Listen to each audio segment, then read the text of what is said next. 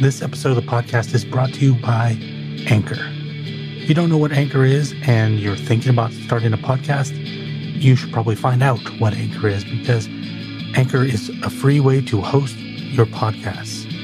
It also gives you creation tools like the ability to record yourself, record with other people, edit as well, and do it from your phone or your computer. You don't need to go buy fancy tools to start. You can start with Anchor and you can hit the nice distribute button and it's going to send it out to all the places you want it to be, like Apple Podcasts, Spotify, Google, and more. In addition to that, you can make money from your podcast with no basic listenership. In other words, you only have 10 people because you're just starting, you can still monetize that. It's really hard to find a better place to start. So download the free Anchor app or go to anchor.fm and get started on the crazy podcast journey.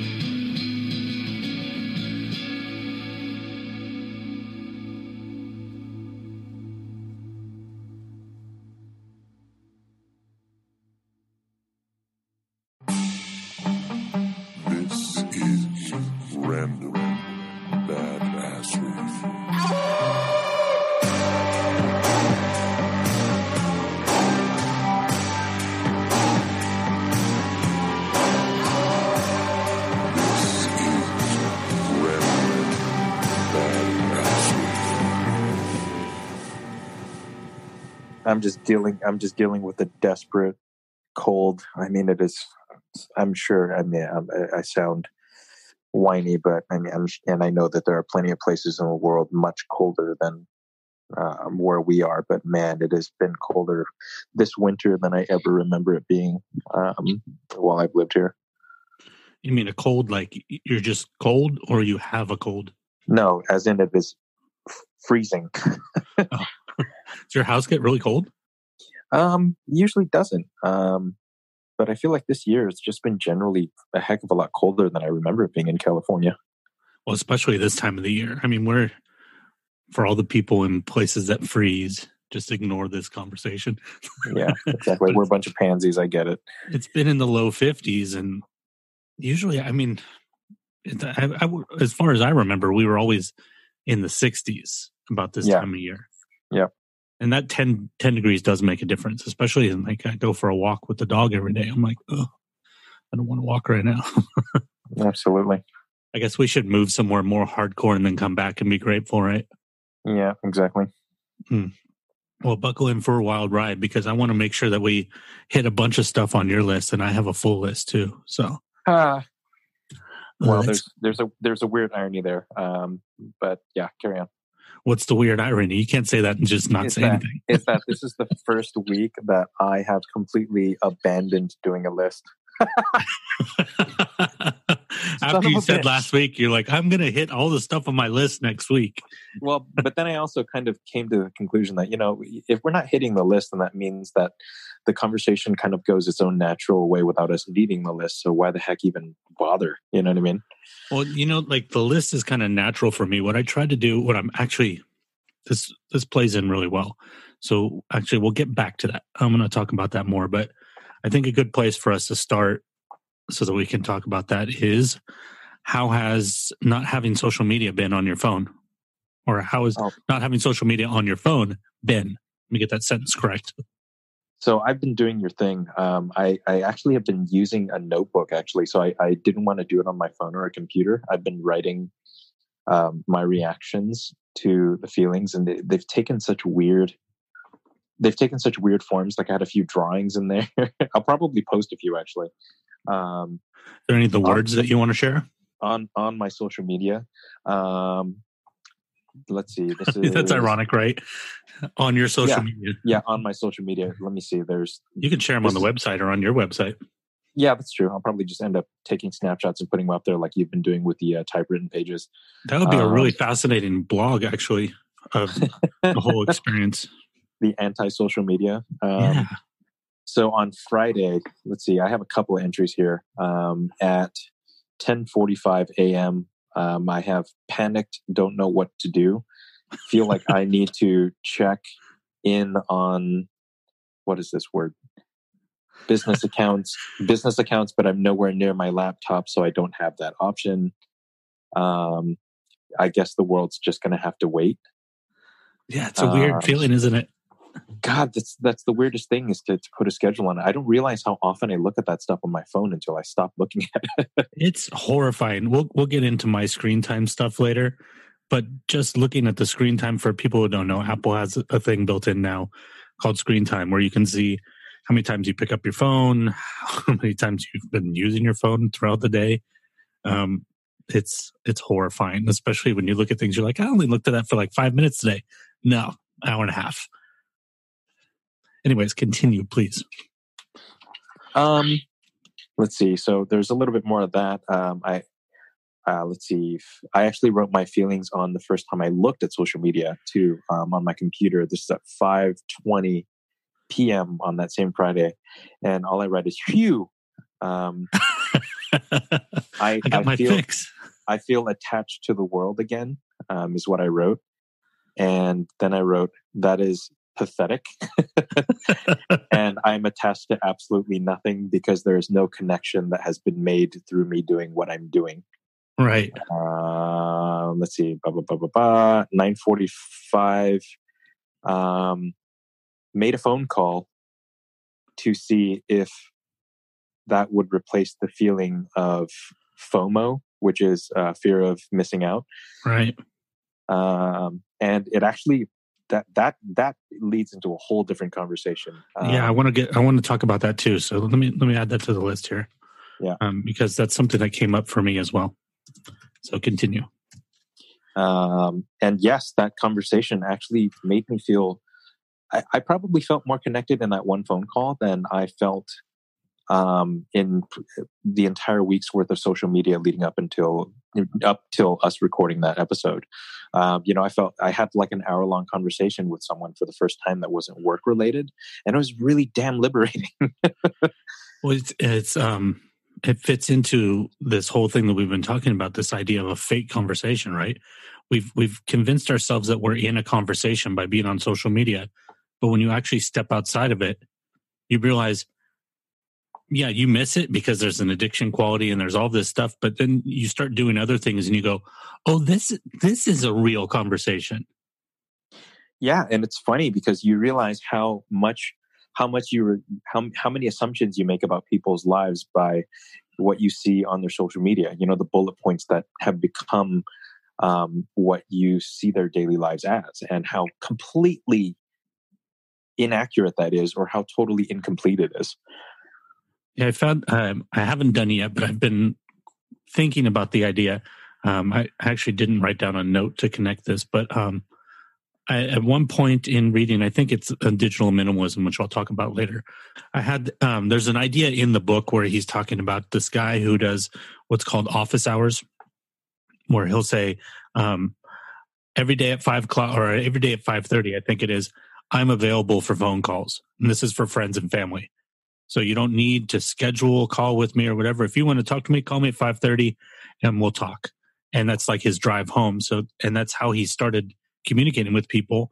And I was listening to that, and I'm like, maybe I need to invest in phone calls more. You know, because you can't always meet people, but you know, there are people that I text message every once in a while. You know, like uh, my friend John in Washington or whatever, where I'd probably rather have a con- phone conversation, and I just didn't realize that that's what I would rather have. Sure. And and you and and not only that, but you once you start tangibly doing it, like if you actually start having those conversations, you'll you, you kind of get addicted to them. Not really addicted to them. You just you find yourself being much more interested in what people are actually doing. Um, you want to know the full story versus the snapshot, which makes you feel satisfied in the moment. It's like that placebo effect um, Right. for social contact through social media. Yeah, it's like it's like you're hungry. You could either eat a meal or you can just you know throw a piece of candy in your mouth. Yep.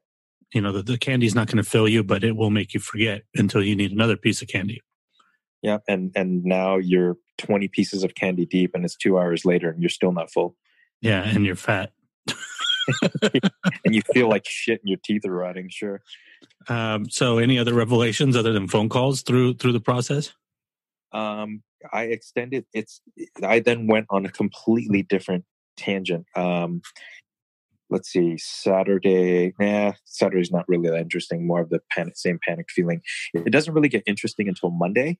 Yeah, it takes a Um, few days to get it out of your system almost. Yeah, it's really weird. That is that is actually an interesting phenomenon. It really did take me a couple of days before I really adjusted, and then I I had this thought in my head at like uh let's see, eleven oh five on Monday. I'm like, let's invite someone to lunch.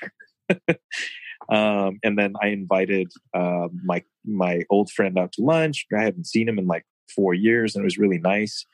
Um, and then I decided to go to a coffee shop. Is, so for anyone who doesn't know, I used to be part owner of Barefoot Coffee here in uh, the Bay Area way back in the day. Like, I mean, I'm talking, you know, early 2000s kind of thing.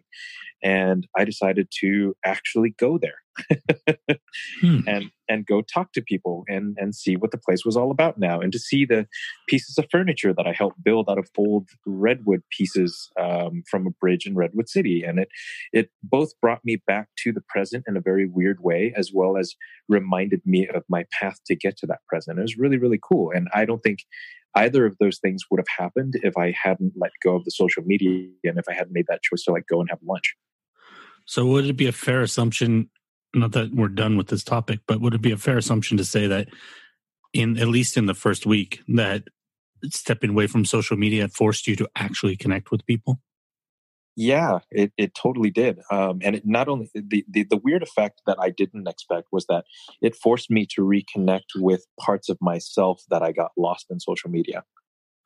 Yeah, there's a weird phenomena that I don't think we've ever talked about this aspect of it, but there's a certain maybe it's because of the um the lack of depth that social media provides that we continue to like gloss over certain parts of ourselves um because we're focusing on other parts because there no matter what there's always a performative aspect to social media right Sure. um even when we think we're being an honest and pure um with what we're posting we've already trained ourselves to understand that uh i have to present it in this way to get the likes that i need.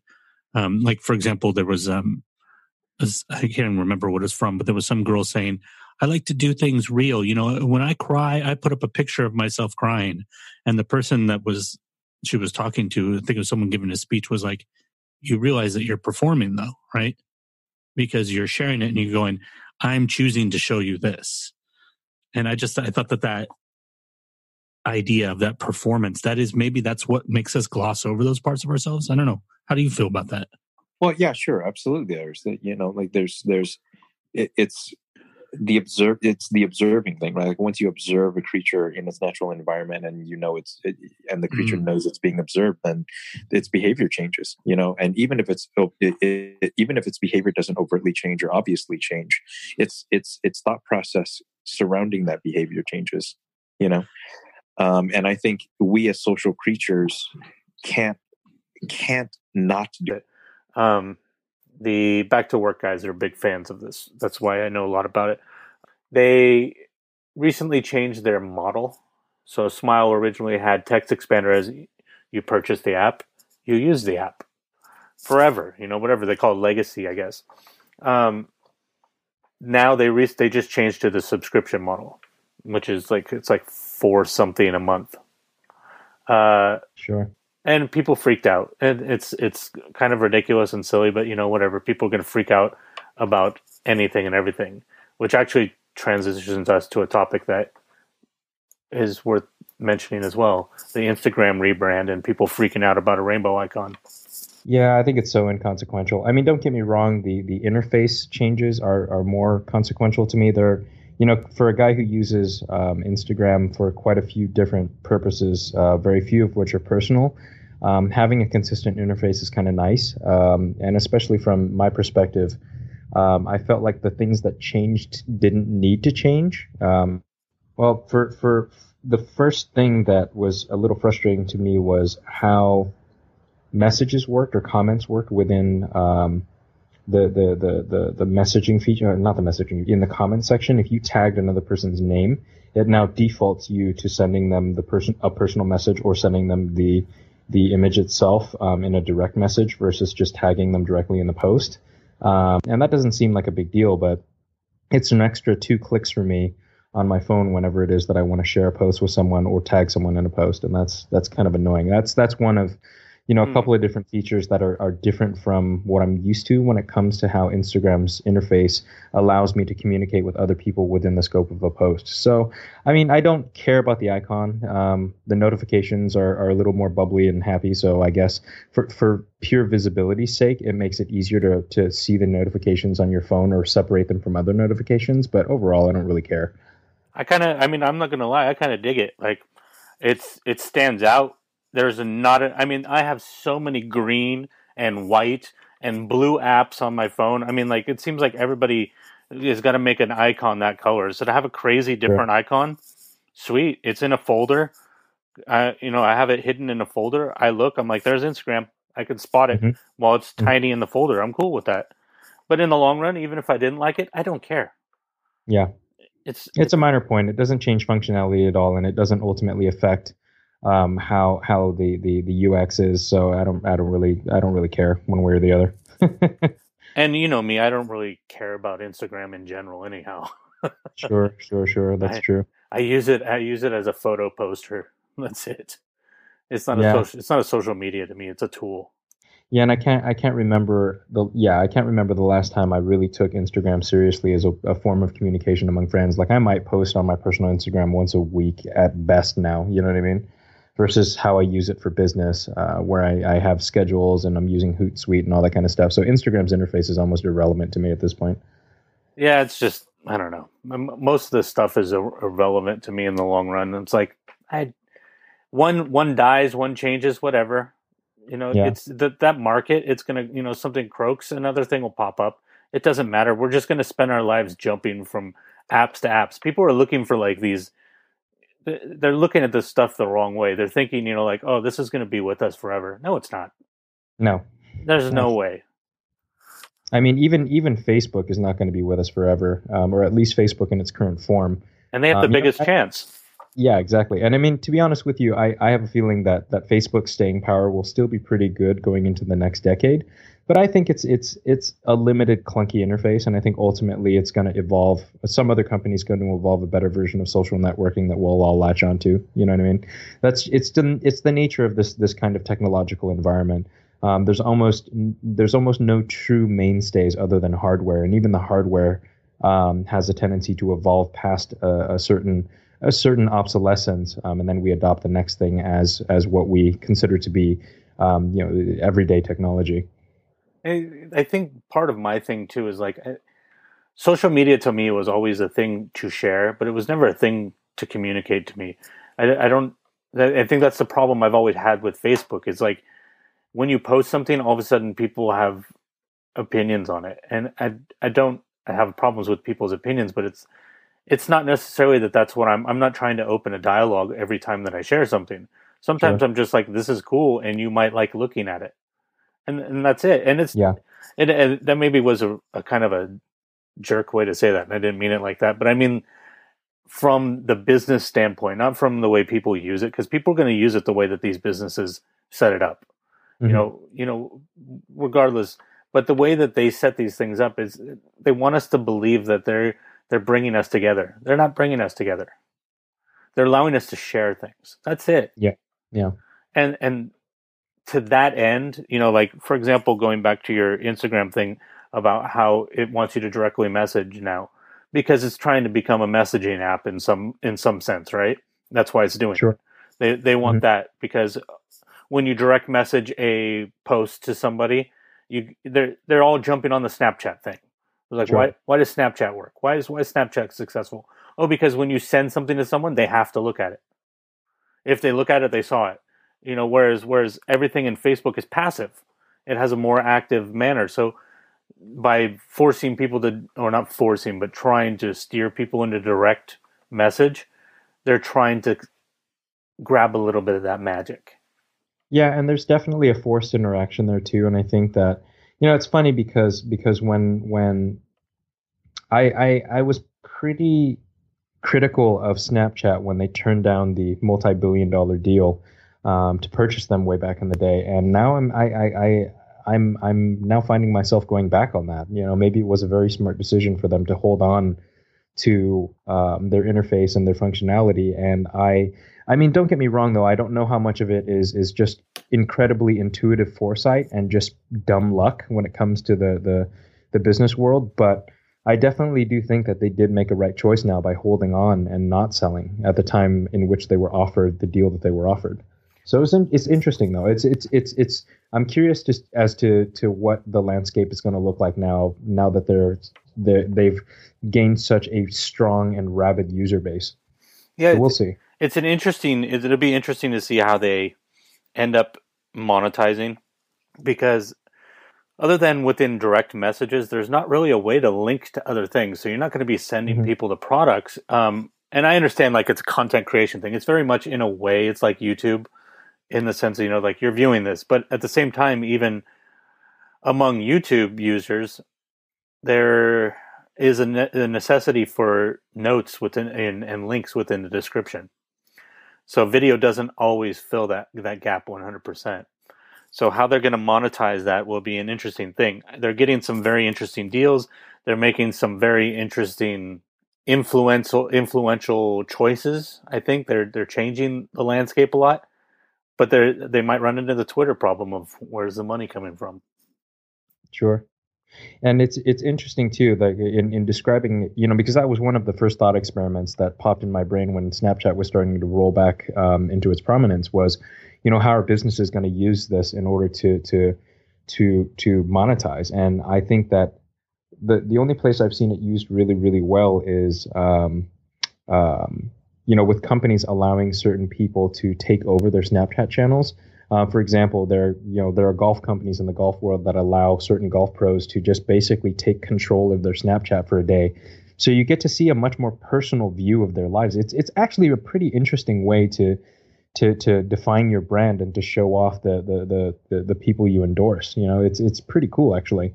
So you know, for for for me, it was really interesting to see how certain golfers um, went about their days when it came to tournaments or or preparation or whatever it was. So for me, that was actually a really interesting, really interesting glimpse into not only the the business itself, but the people who who support that business. So it's it's I actually find it to be a, a, a, a I, I actually don't think monetization will be that difficult. In a lot of senses, I feel like it's going to be a very strong loss leader with very very little downside and a lot of upside.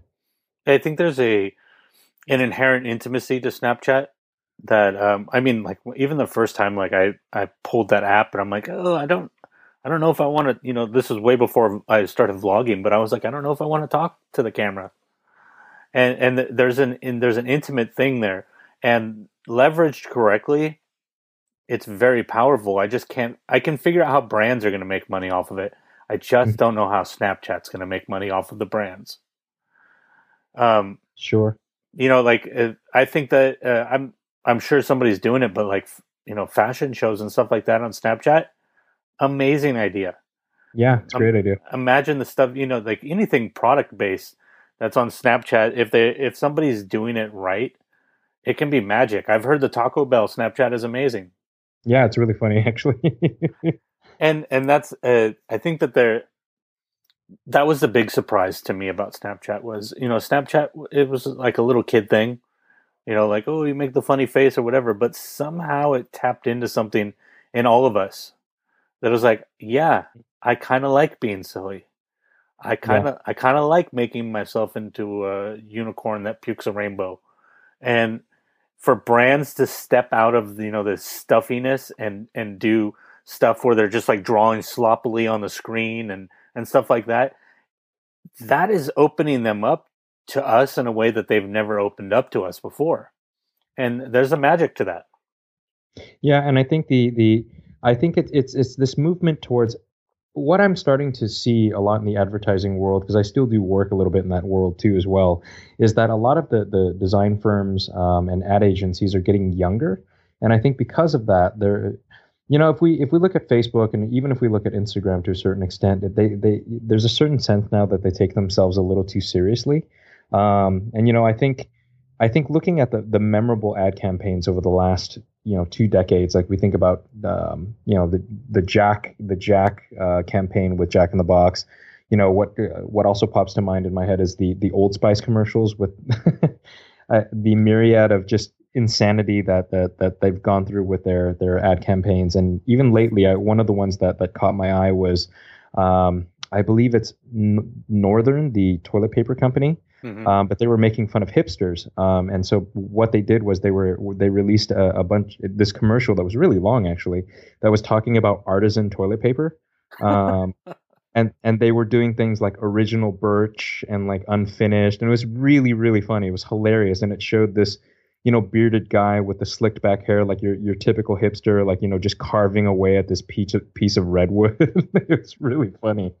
Um, and it showed this woman, you know, who had just used the toilet paper, and she sits down all gingerly because, you know, it's coarse toilet. It's basically tree bark.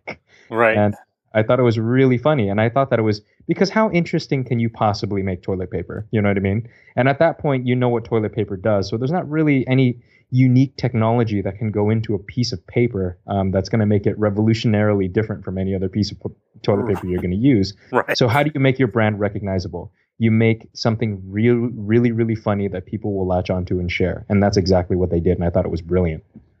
Yeah, I, think that that's um, that's the advantage of these younger people getting into the advertising field. You know, the, like you have Gary Vaynerchuk's um, his his advertising firm. They're just looking at all these like he keeps plugging Musical.ly, which is like just like a, I guess it's like a karaoke app or something. I don't know. It doesn't really matter. But just like looking for these new avenues, Mhm. it's so refreshing because for so long advertising was about doing the same thing, doing it the same way, using Yeah. the same, you know, like getting this down to a science. Now it's about experimentation because you know what? With the internet, you would think that we would have more analytics, but in reality, the more analytics you get on stuff like this, the less information you have. Sure. And look, look at our analytics on our on on this podcast. I can tell you how many downloads we had. I can't tell you how many people listened to it. Mhm. I can't tell you how long they listened. I can't tell you what age they are. I can't tell you what sex they are, what country they're in. All I can tell you is downloads. That's it. Yeah. And it's it's it's the same with social media, all these other things. You know, like Snapchat, there is no analytics. You just you know, it's like, did people view this? Yes. And I think that's what people are loving about it is it's just it's boiled it down to one thing. Mhm. Where it's like, did I get views? Yeah. Cool. Yeah, and I think that there's there, that's funny that you say that because it goes back to one of the very early topics we spoke to on the or spoke on uh, on the podcast, uh, which is how useless metrics are when it comes to certain social media platforms, like Instagram, for example. Uh, the number of views and the number of likes is the only metric you have. I mean, unless you physically go through and and look at every single like and every single view, you have no real clear idea about whether who your cross section is. You just know that it's it's being viewed, and I think in a lot of ways that's I'm starting to see that as more and more helpful. Um, I originally thought that it wasn't because I, I, I, I, I cared so much about the data. But now, because I don't focus so much on the individual pieces of data, I can just create content that I know will be seen, you know? Right. And and the thing about these analytics too is just like how far can you dig into it really to get you know like sure i even if i could tell you like youtube i can tell you what sex and what age group and all of these other things i can i can tell you all of that but what i Mhm. can't tell you is whether people liked it whether Yeah. they were paying attention what Sure. about it they connected with you know all of those things those are the most important things and those are the things you're never going to get without you know without interviewing your own audience Sure. How do you feel? I mean, what? Because I, I know with your your your vlog, the the views kind of spike, and there's there's an ebb and flow to it. Um, have you found any useful morsels of data that allow you to to figure out what works and what doesn't? Uh, no. what I what I what I can tell you is this. This is what I've learned. When some people don't feel like watching, it seems like almost everybody doesn't feel like watching. wow, that's weird. That's got to be a timing thing. That's you know, and it's weird. There's um there's a weird phenomena that I've been noticing. It it, it keeps evolving and changing. You know, like I used to. People talk about the first uh, 24 hours of YouTube video is the most important, and it definitely is. There's no doubt about that. But I've noticed that uh, for my vlog in the last maybe two weeks, hmm it's expanded to almost 36 hours. I will get, I will look, and sometimes I'm like, whoa, that got like no views. And then I just, you know, move on. I'm on the next vlog. And then when I'm going through YouTube to do something else, I'll see everything all grouped together and I'll see that one video that had like no views. And I'm like, whoa, that was the biggest video of the week. All of a sudden it got a ton of views, but it happened way after that initial 24 hours. I think with vlogs, it's a little different. I mean, I think that the viral video thing definitely matters much more within the first 24 to 48 hours. But with vlogs, especially if your your viewership is consistent, I think that people watch it when they can. Like I know with me and your vlog, for example, I I, I typically end up not watching them on the days that they're published. I usually watch them. Um, you know, I, I binge them two or three at a time, and I usually do it at, at the beginning or the end of the week. So I know that that at least from that perspective, because the the content you can expect the content to come out at a certain time, that I have no real sense of urgency to watch it right away. So that actually makes sense. Yeah. I mean, for example, like I'm looking at, at my YouTube right now, and I've got five of Casey Neistat's videos in the bank that I haven't watched yet, and two of Wheezy Waiter's. So you know, so like I'm I'm doing it myself, and it's true when you're putting out daily content. It's hard it's hard to believe that people are going to watch it every day. They Yeah. they might watch all of them, but they're not necessarily going to watch them every day. Um, Yeah. I try to because it's really fun to you know check in, especially on Casey and and because he's inspiring. So just to see him once a day, it gets me going. But obviously, I've gone five days, so I'm not pushing too too hard for that. Uh, speaking of YouTube, uh, that steers us into a topic I wanted to bring up. Um, YouTube is building in a messaging app within. This actually relates to the Instagram thing too. Mhm. And to me, this makes a huge amount of sense because actually, at one point, I had tweeted YouTube and said, um, "Is there a way for creators on YouTube to communicate to each other better?"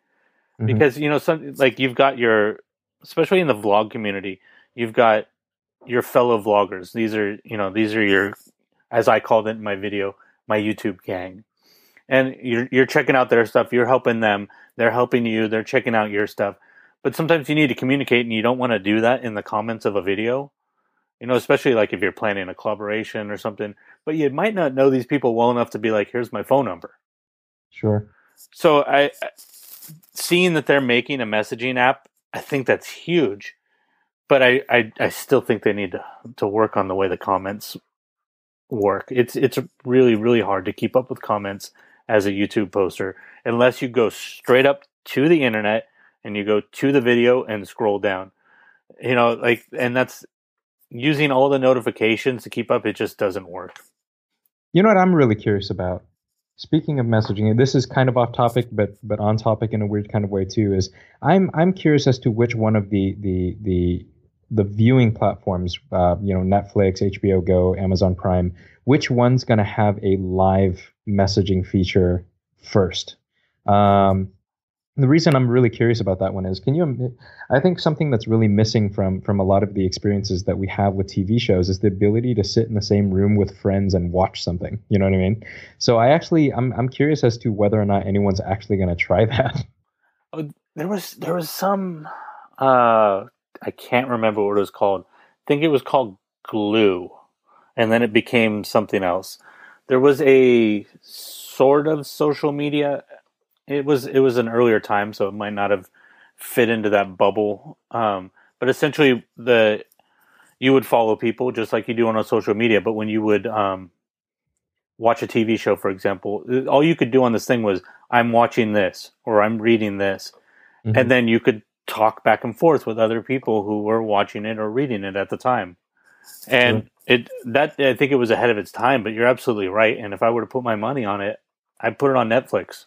Netflix Really? is they're the they're the they're the ones who's always ready to go into no man's land first. Everything everything everybody else has done is followed them. Yeah, but I am still concerned for Netflix. I mean, it, the, Netflix is definitely one of those companies that's very similar to um, Facebook in the sense that we always make the natural assumption that they're always just going to be around. But I'm curious as to how far HBO Go and Amazon Prime are going to give them a run for their money when it comes to to the, the future of, of, of you know live stream or um, uh, of, of streaming. Uh, just because I mean I know that the war is kind of brewing between everybody, and a lot of it has I, I I'm I'm frustrated. I, I remember one of the notes that I saw of yours, um, which is hilarious because this is all happening real time, and I'm watching you move things in Trello. uh, it's it's fascinating. It's one of the things that I actually wanted to talk to you about when I saw the original note, which was, you know, to this day there is still no um, there is still no Amazon app for Apple TV. Um, the Amazon Prime Video app still has no Chromecast support, and I wonder how much of a war is, is is is brewing in the background when it comes to how these streaming these streaming companies are ultimately going to, you know, draw up the landscape when it comes to the content. Well, I wasn't aware that there was no Chromecast support. That's kind of strange, though. I mean, what, what competition is there? Yeah, I don't know. I mean, I mean, I guess Fire TV. Yeah, no, there, yeah maybe there's there's no Chromecast support, um, and also, which is weird because for for Netflix there is Chromecast support, and YouTube there's also Chromecast support. So I don't know how or why Amazon's um, video team decided not to do that. I think that they're making a lot of mistakes. Like that, the the choice not to be on Apple TV for this long is Mhm. stupid. I was actually literally just reading something maybe an hour ago um, where somebody was saying that they thought that the reason that Apple, I mean, that Amazon had chosen not to do an Apple TV app wasn't for the same reason that everybody thought. Everybody thought it was like a, you know, a, a middle, a big middle finger to Apple. Um, in reality, what this person was saying, they thought it was about the percentage hmm you know, because Apple would take 30%. And looking at Amazon's track record with Apple, I believe that that's probably true because um, if you look at the Kindle app, you can't buy a Kindle book in the Kindle I- iOS app. You have Sure. to sign on to Amazon, buy it, and then go back to your phone or iPad, and now you can now you can read it. Well, I I think that what Amazon is gearing themselves up to, and this is a lot of this is a lot of background stuff um, that a lot of people don't really pay attention to. But Amazon is one of the biggest um, cloud companies in the world. So a lot of the, the cloud backbones that a lot of companies operate on are are Amazon uh, Amazon clouds. Mhm. And I think that there's, I think that what Amazon is attempting to do is is is forcing people into their ecosystem before the ecosystem exists. And I think that ultimately their goal is to create an ecosystem, kind of like Apple's, where it's it's a one-stop shop, and and everything that you need to do from a productivity or entertainment perspective can all be done through an Amazon cloud. And right now, I think that they're preparing people for that, but I think they're jumping the gun because most of the tools and most of the the the the the, the, the avenues that you need for entertainment are not quite ready yet. You know, like even the Amazon Prime Video app, for example, is not a great app. Um, Netflix, Netflix's interface is definitely better. Um, so I don't know. I don't. I don't. I don't know. I don't know what. I don't know what that landscape's going to look like moving forward. But I definitely think that Amazon is trying to create an amalgam of all of these different ecosystems and and create one uh, uh, kind of end all be all um, ecosystem that everyone will have to rely on for both productivity as well as for entertainment. And I wonder, I wonder. I mean, there's part of me that initially thinks that's that's dumb, and then another part of me is like, maybe it's smart. But ultimately, I think that this idea of forcing people into ecosystems um, from a narrow business point of view, it's very, it's very smart. Um, for a long term, it's very dumb. Uh, for example, not having that Amazon app on the Apple TV means I haven't watched a single thing on Amazon Prime since I got the Apple TV. Nothing. Yeah, Not one show, nothing. and I, re- I rely so much on my Chromecast um, that I will essentially live in, you know, and I have an Amazon Prime account and I paid annually, but I'm kind of regretting that now just because I, I don't use Amazon Prime video or or music because neither of them have Chromecast support and I'm using Chromecast so much for my other stuff. You know, I don't want to watch my my Amazon Prime movies on my phone and I I also don't want to open it up in a browser window and because you can still you can you can actually still just Chromecast from a browser window from Right. the Chrome browser itself. Um, but I don't want to go through all that. I mean, I want to watch it on my phone. I control Netflix through my phone, and I can Chromecast through my phone. So why why not let me just do that? If you're, you know, so that's that to me is is um, a kind of a weird oversight. I'm not sure what Amazon's ultimate strategy is with that. But if they're gonna if they're gonna force people into an ecosystem, that ecosystem better exist. There's a lot of, and that's why I think that like some of it is smart business choices and some of it's just bad because there are certain things where I'm like, no, this is proof that they don't that are not maniacal enough to have a beautiful plan. For example, like if, like just looking to like okay, you want to watch a TV show in Amazon Prime, right?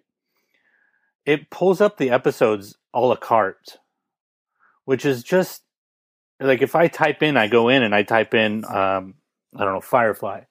It's not going to just go, here's Firefly the show, and then I click on that and show me all the episodes. It's going to parse out every single episode, and I have to scroll through the interface. This and this is on their own website. Scroll through the interface, go to the next page, go to the next page until I find the episode I want.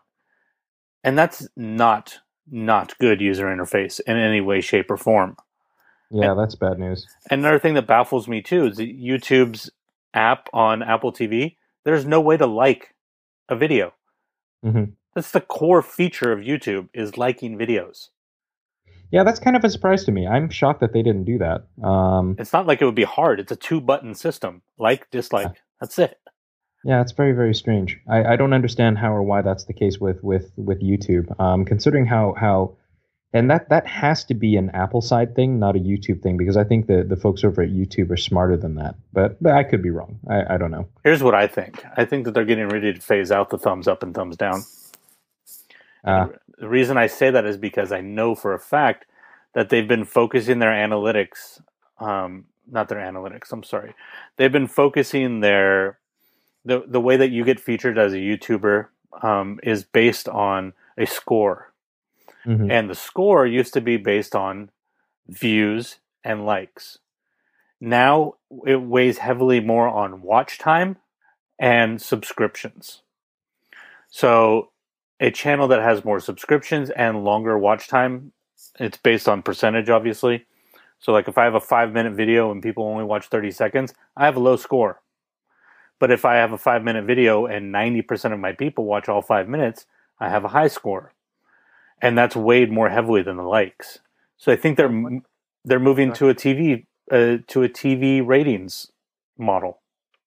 which in a sense to me seems a little bit smarter. Um, but I also don't understand how then a, a, a- user or a content creator can actually use that to gauge the success. I mean, what metric shows up on the actual video itself, if if not likes or views?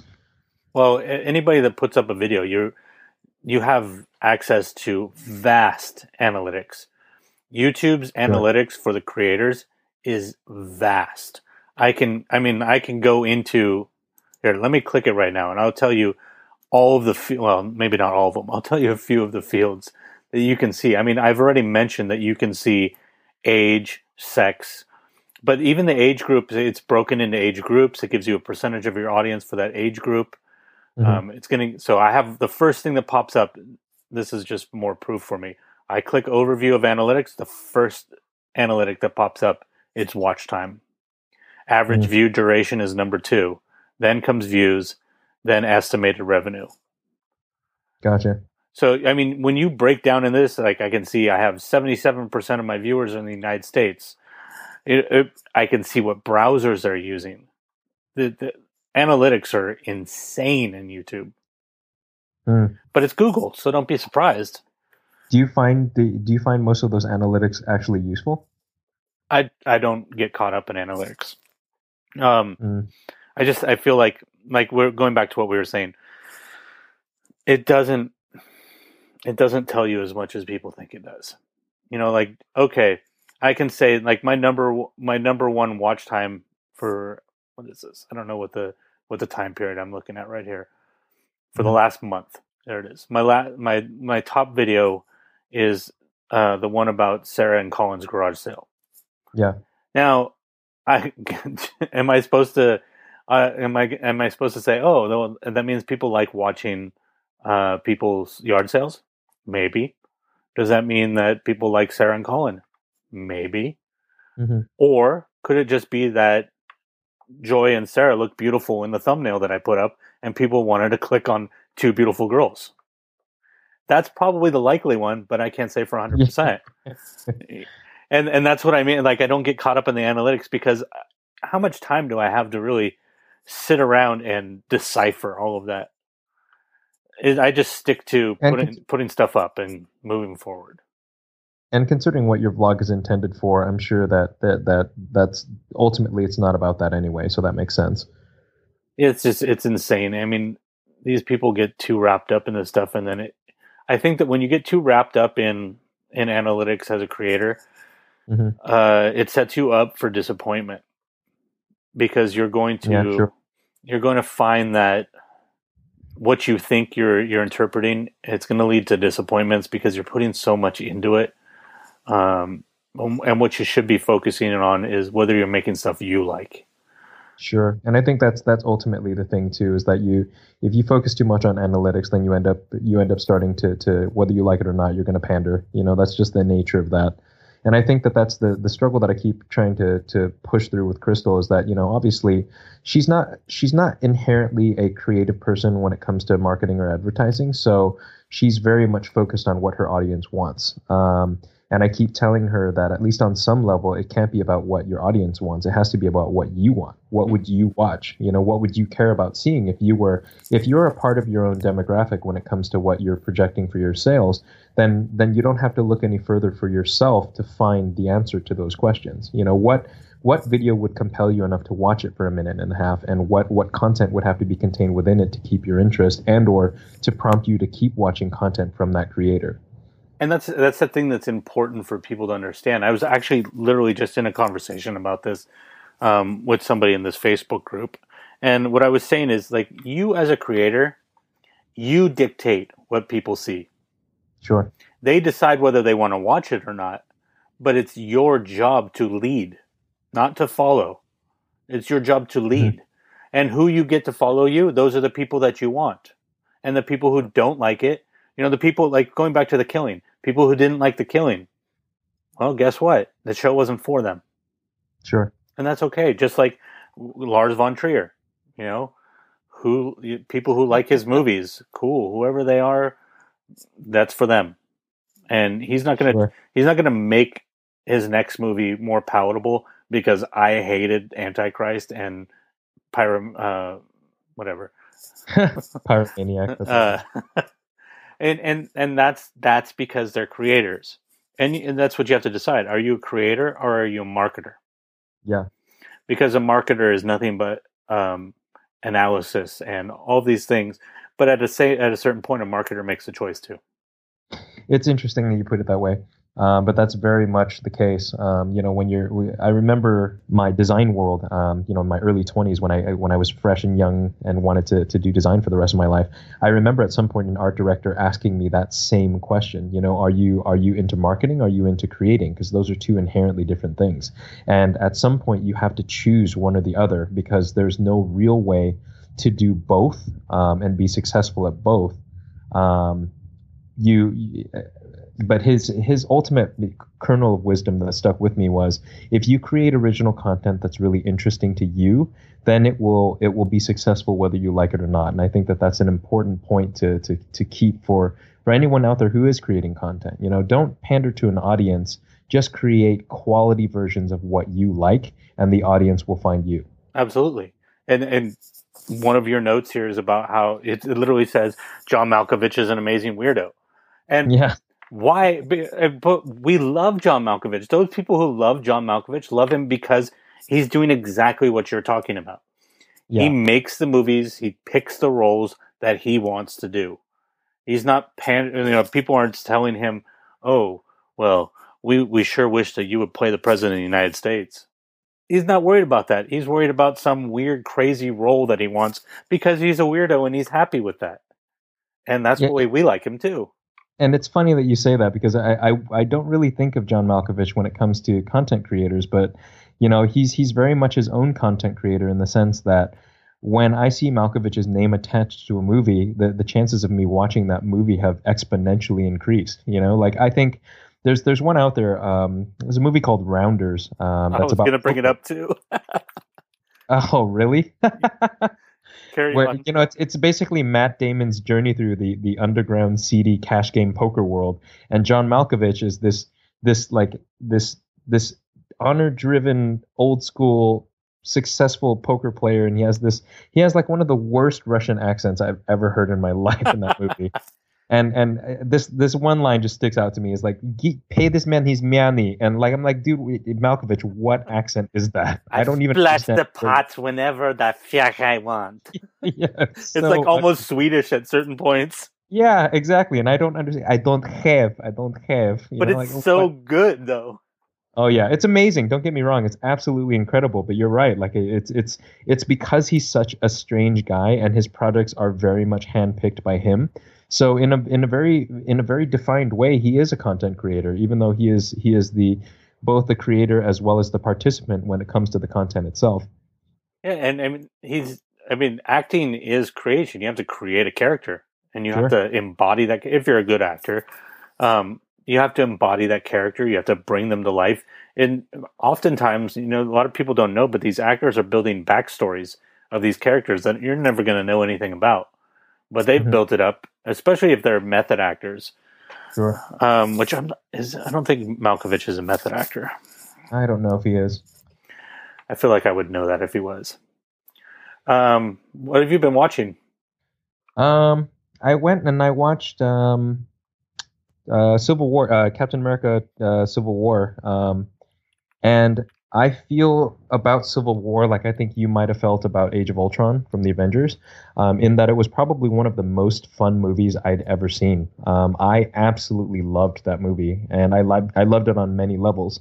Um, and I, I highly re- it it in my opinion thus far is the best Marvel movie um, in that collection, and that is saying something considering how much I liked some of the other movies. Wow. So that that one's definitely on my list of. I mean, I thought Age of Ultron was pretty good, but Civil War just blows it out of the water. It is such a good movie, um, and you know, it's it's it's a movie that is accessible by all ages, but still has an air of seriousness that that adults can can really gravitate towards. Because I think for me, that's where the Force Awakens kind of falls short, um, in that it's not really adult enough for me for me to to take it seriously versus um, a movie like Civil War, which dealt with some very interesting social issues, um, on top of being a very fun action movie, and it also injected humor in parts that I didn't think were possible in a movie as serious as it was. So I actually really really liked it.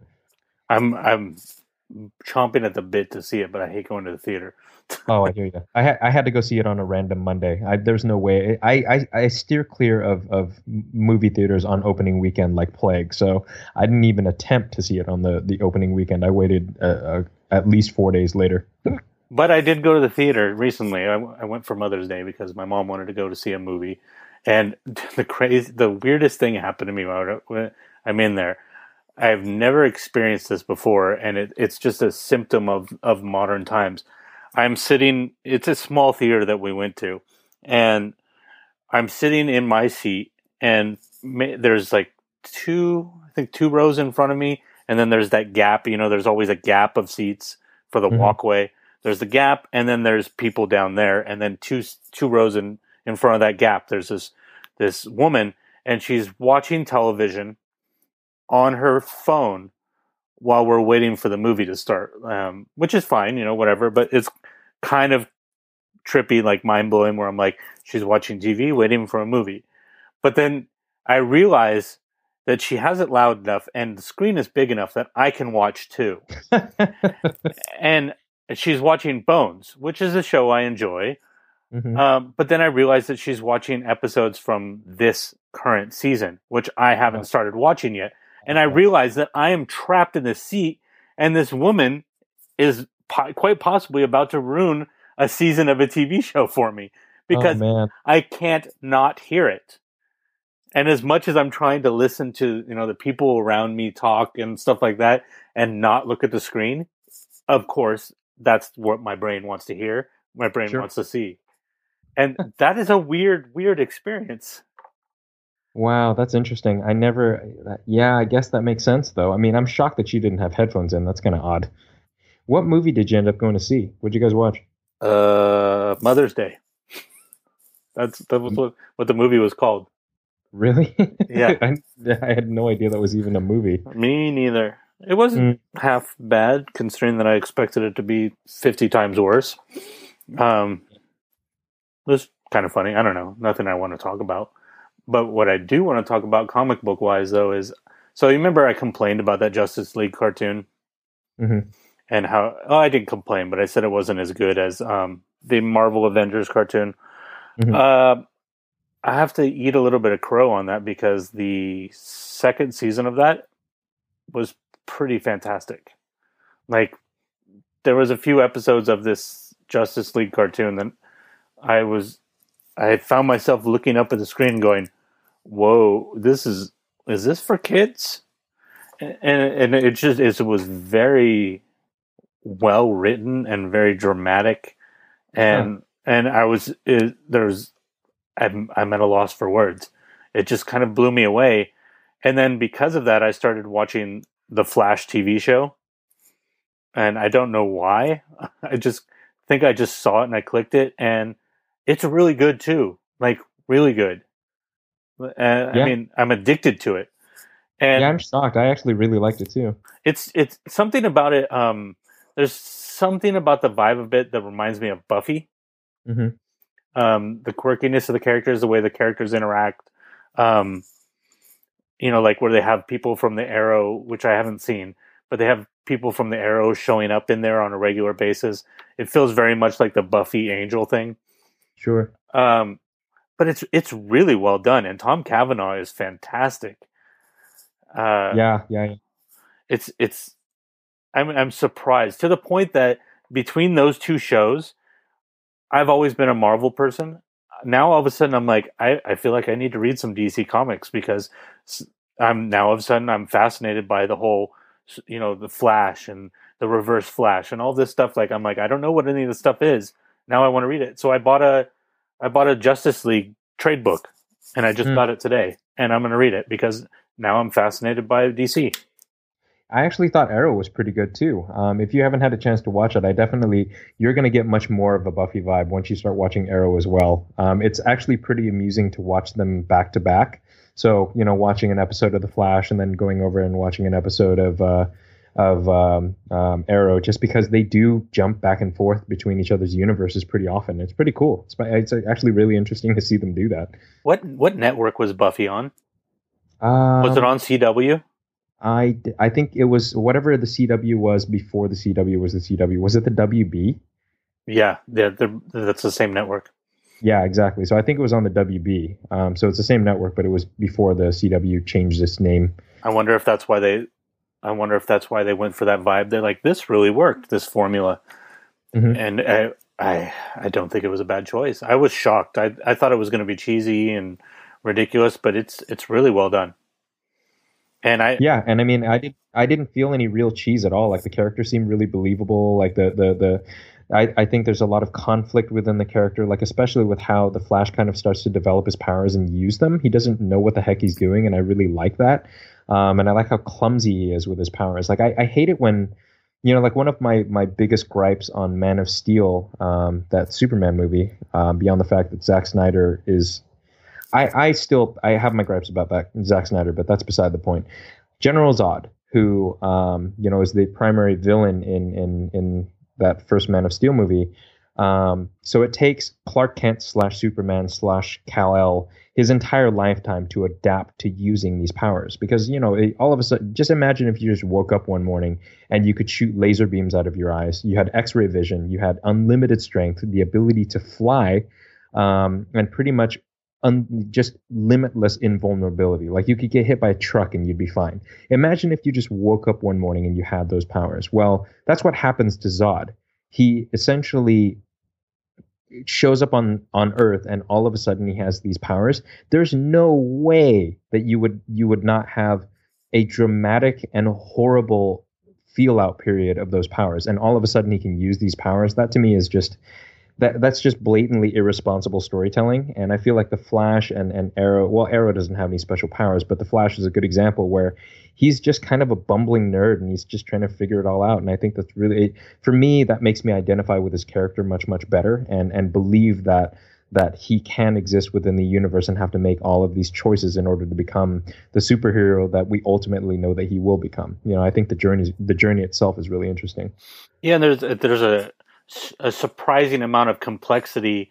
I don't want to. There's there's I think you know the characters that I'm talking about that are surprisingly complex that you're not Yeah. sure how you feel about. But I don't want to say it here because it will ruin the show for people who haven't seen it. Sure. Um, but that complexity of like the, knowing that you're like, I don't like this person. Okay, maybe I like this person. It, in a way, it reminds me of Game of Thrones. Mhm. The way they have the ability to take a character you hate, make you love them, and then make you hate them again, like Jaime Lannister. Oh, I love Jaime Lannister still, though. I know a lot of people. You know why I, I, I like Jaime Lannister? Because when I read the books, I could always kind of see where he was coming from. So I could get why he was a jerk. I mean, it doesn't justify why he's a jerk and why he's so callous and heartless sometimes, but I get where he's coming from. So I can't hate him. Um, I even kind of. I kind of like Cersei Lannister because she ultimately is just trying to protect her kids in a weird kind of way. you Yeah, know? she's So- one of those other dually complex characters where you're like, yeah, absolutely. I hate you, but I totally get you. You know who I've always liked though? Tyrion. Tyrion. Tyrion. I've always liked. I mean, Tyrion's just awesome. I was just saying that to somebody, I think it was two weeks ago when I was watching the second episode of this season. The one character that they could kill off that would have me stop watching the show is Tyrion. Yeah, I think that's me you were talking to. Oh, it might have been. I might have said it to multiple people too. Oh, yeah. I tend to repeat myself. you know, you know. I, it, just on a total side note, you are so fast at Trello that I I can't even hope to keep up with you. You are shockingly quick at dragging things into the topics discussed column. Like the moment a word is halfway uttered, you've already dragged it over. it's because I know that I'm saving us so much time on show notes later. Jeez, it's so good. It's it's amazing to watch you do that. Um, so yeah, I, I I'm very curious to see because I I ultimately think that Marvel has done such a good job of tying all of these things together and even planning their next phase into Phase Four and Phase Five and and having all these shows on Netflix. You know, um, it's funny because we we think of we think of all of these different phases of the Marvel universe um, and how finite some of these conclusions may feel. But a lot of these are just preparing for things that are ultimately going to happen more in the future, which is interesting to me. Um, so I'm curious to see, you know, where the the the defenders go, what happens with Daredevil, um, you know, where they go with Luke Cage and Iron Fist and everything. So I mean, it's it's it's it's cool that that these other characters that we've known to grow and we've we've grown to love um, in the movies have have taken their arcs as far as they've gone. But I really do think that that because they have done such a great job at at creating such a complete universe that once these heroes have kind of had their time in the MCU, that we're ultimately going to transition into an even cooler version of that moving forward. And I think that DC has done the opposite and done such a terrible job at it that I I I find I find myself not even halfway interested in in a Justice League movie. Um, and I and I I hate to say that because some of those characters are pretty beloved to me. You know, like the the only thing the only bright spot for me now is the the DC sh- the DC shows um, on on the CW like Arrow and and the Flash and ultimately strangely the Batman the the Ben Affleck the Ben Affleck Batmans that are coming out. Uh, beyond that, I don't even care. I don't care at all. I heard Gotham's pretty fantastic.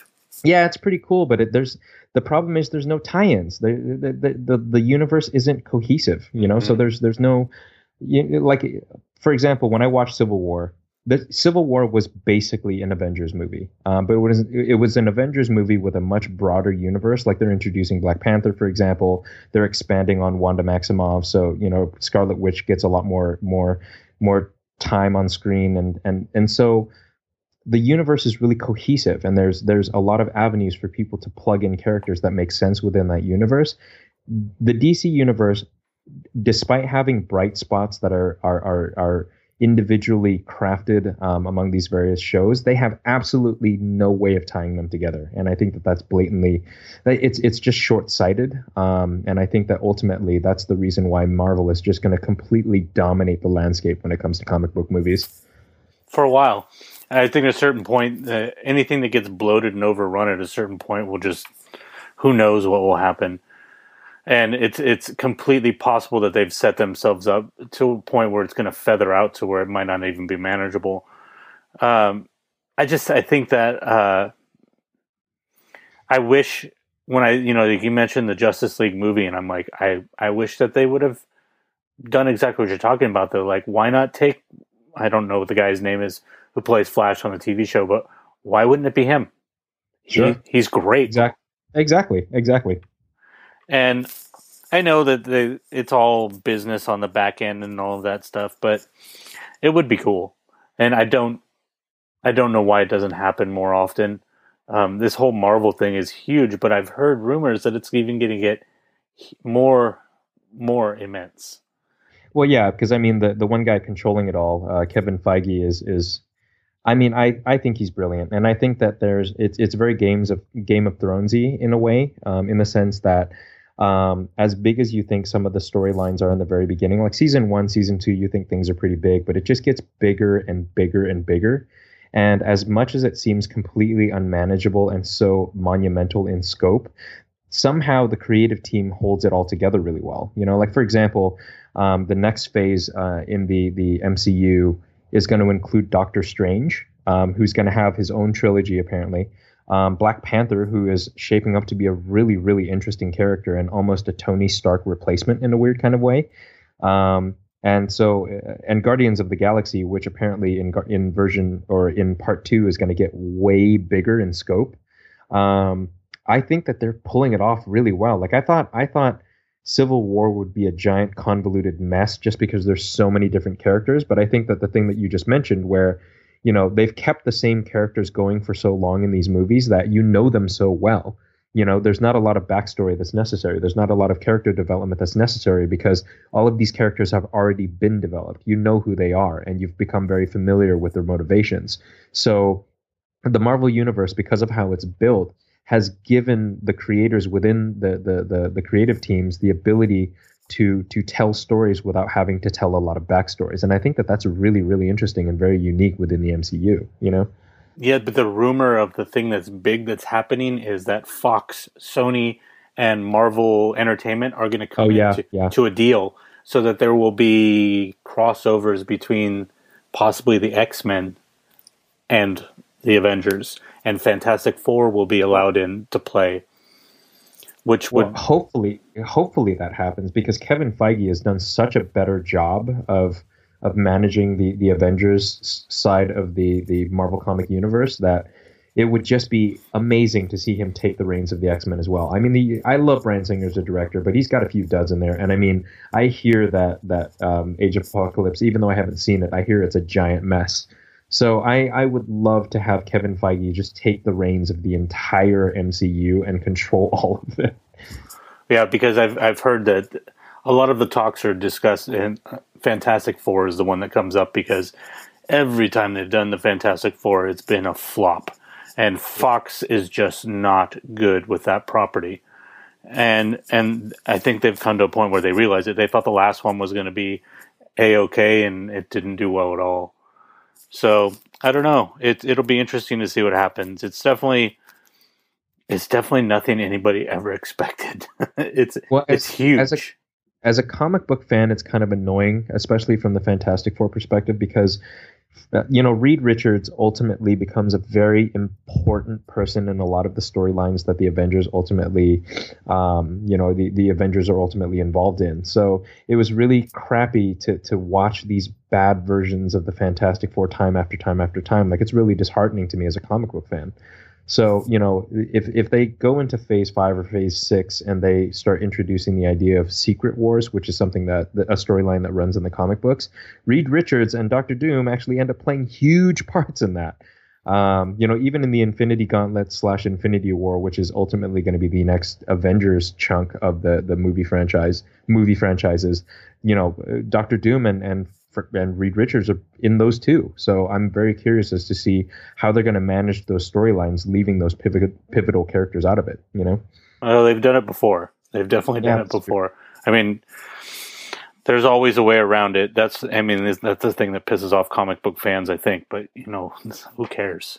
and that's dumb. I, I agree with that. I think that's totally stupid. Like for for me, I've been a comic book fan for most of my life, and I I know my comic books pretty well. But I also understand that when you're making movies and you're constructing storylines that are that are particular to the movies, they have to they have to be crafted differently because you don't have 180 issues of something to tell a backstory. right. So I don't care at all. And all of those people who hold on to these these these ideas that characters are supposed to be true to a certain version of themselves. Like I mean, even if you look at a character like Iron Man or Captain America or Wolverine, even throughout their own publication histories, they've changed dramatically. Totally. So which so which version of Wolverine is it that you're holding on to that makes it so that the version in the movies is ludicrous? You know what I mean? That's just so asinine of an idea to me that I I anyone who says that kind of stuff to me is someone I instantly tune out.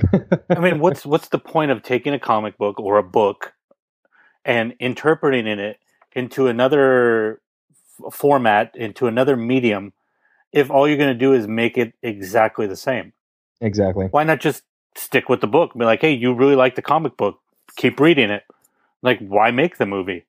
And you know, to be honest with you too, and this is eh, I don't care how many comic book fans this pisses off, but a lot of comic books aren't good.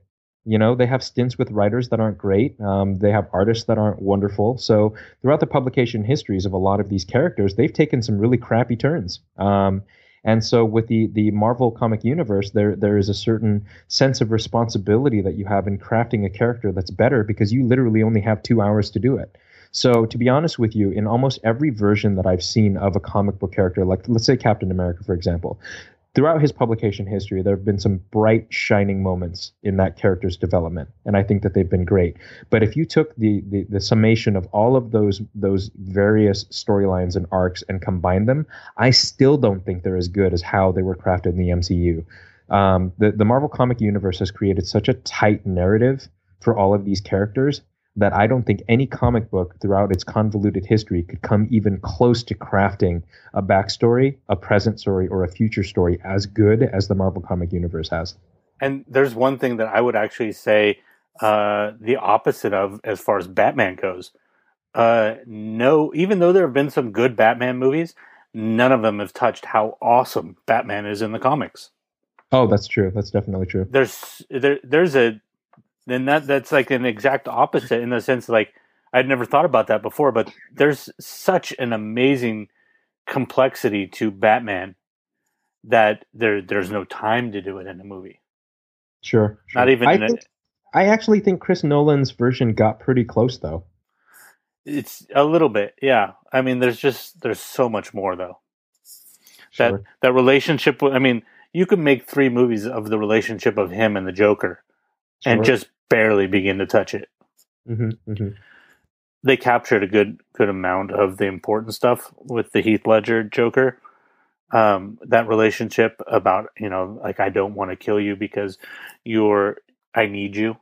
I think that maybe that's what pisses comic book fans off is because even though yeah we might go through a couple years of a, a crappy writer and a crappy artist or whatever, they still care because it's the trajectory of the character.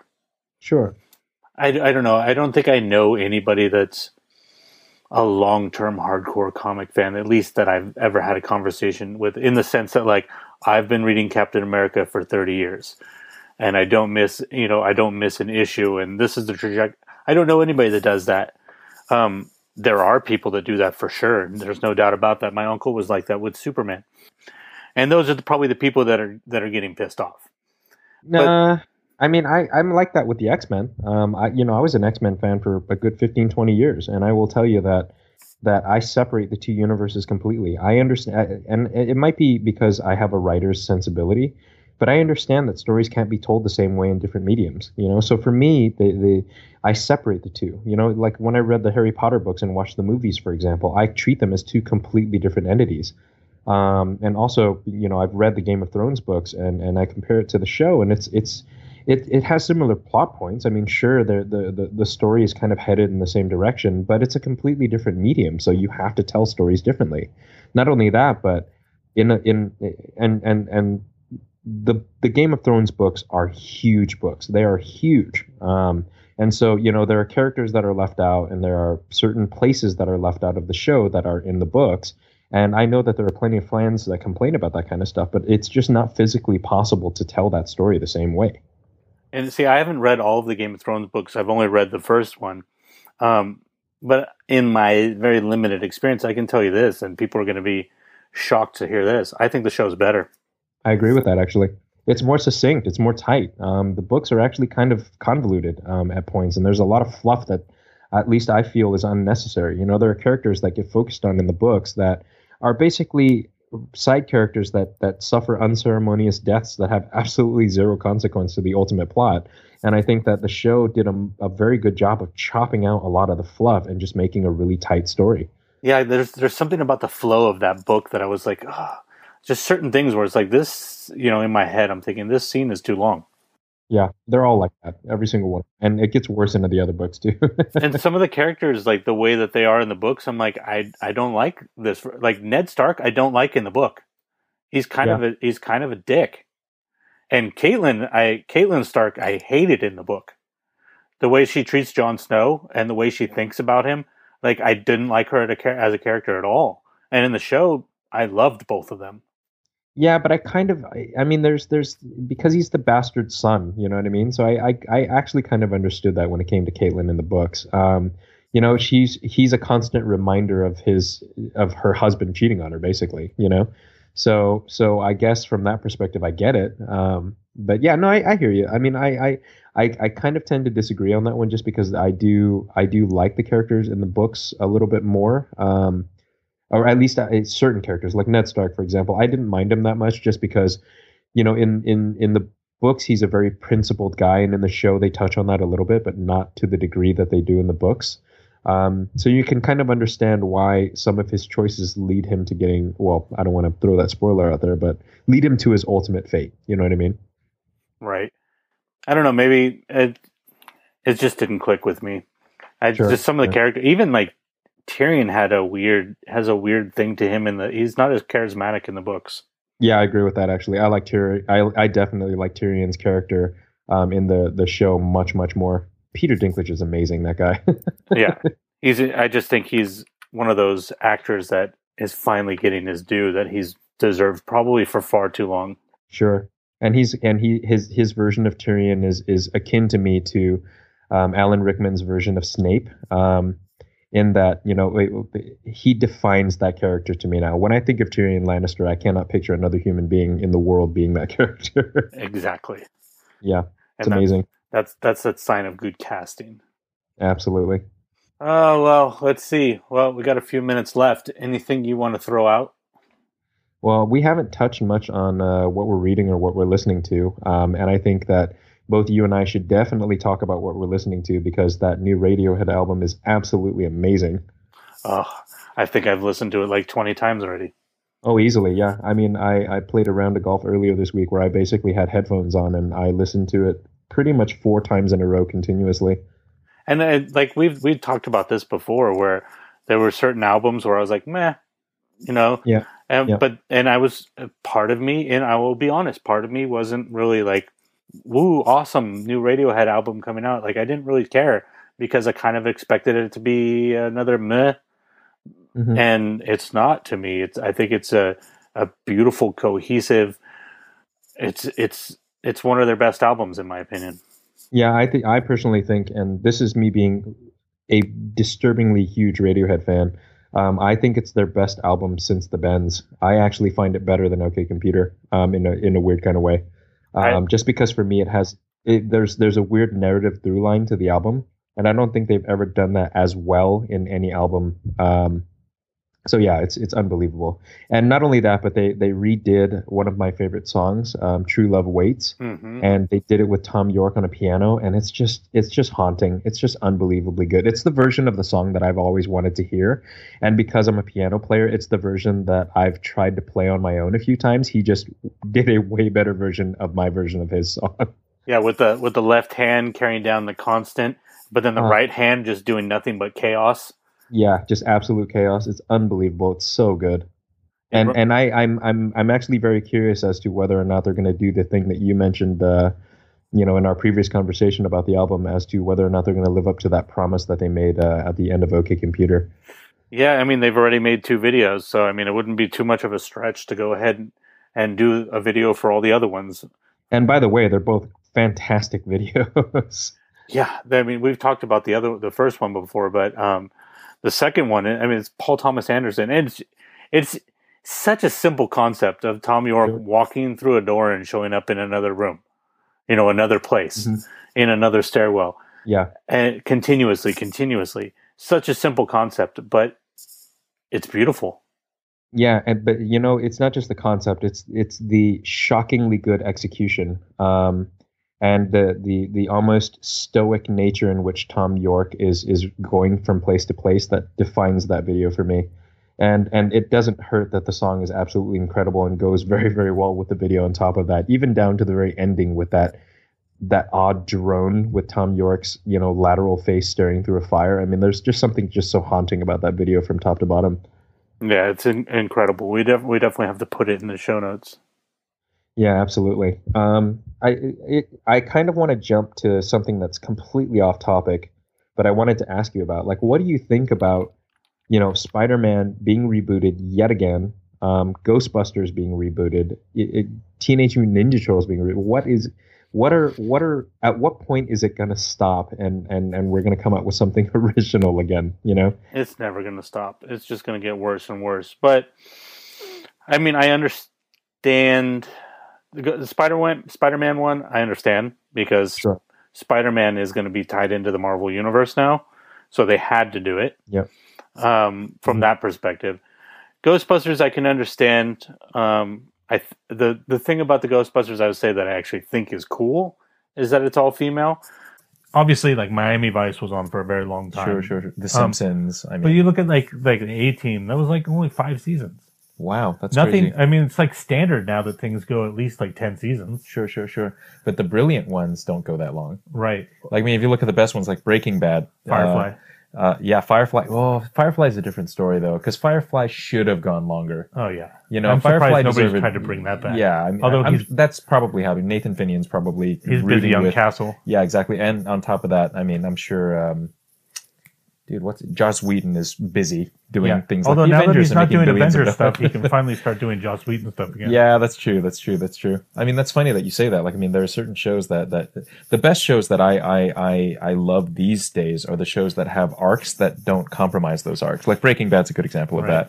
that. Um, uh, Battlestar Galactica, the the new one, I thought I was never saw that very. one. Oh, you have to see it. I It's know. really really good. It's on the queue. And then there's there are a couple out there. Like there's a show that I will take to my grave as one of the best shows made in the last 30 years. Hannibal. Everybody Haven't watched it needs You told to me see about this. Hannibal. That that show is one of the most brilliant shows I've ever watched. Wow. Uh, from an aesthetic and, and directorial perspective, it is one of the most well crafted, most character driven shows I've ever seen. It's it's just amazing. So if you haven't seen Hannibal, you need to see it. But here's the problem, because it was so weirdly cerebral in its in in its sensibilities, it's getting canned after its third season, and not because it's a bad show, but because people have a hard time watching it.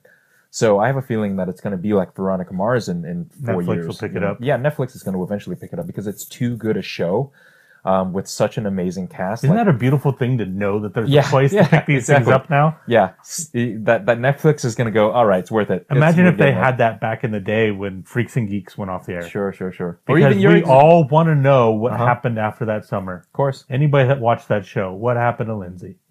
uh, even your example of Firefly, Yeah, dude. Like, I'm shocked that actually, I, I'm yet. bummed.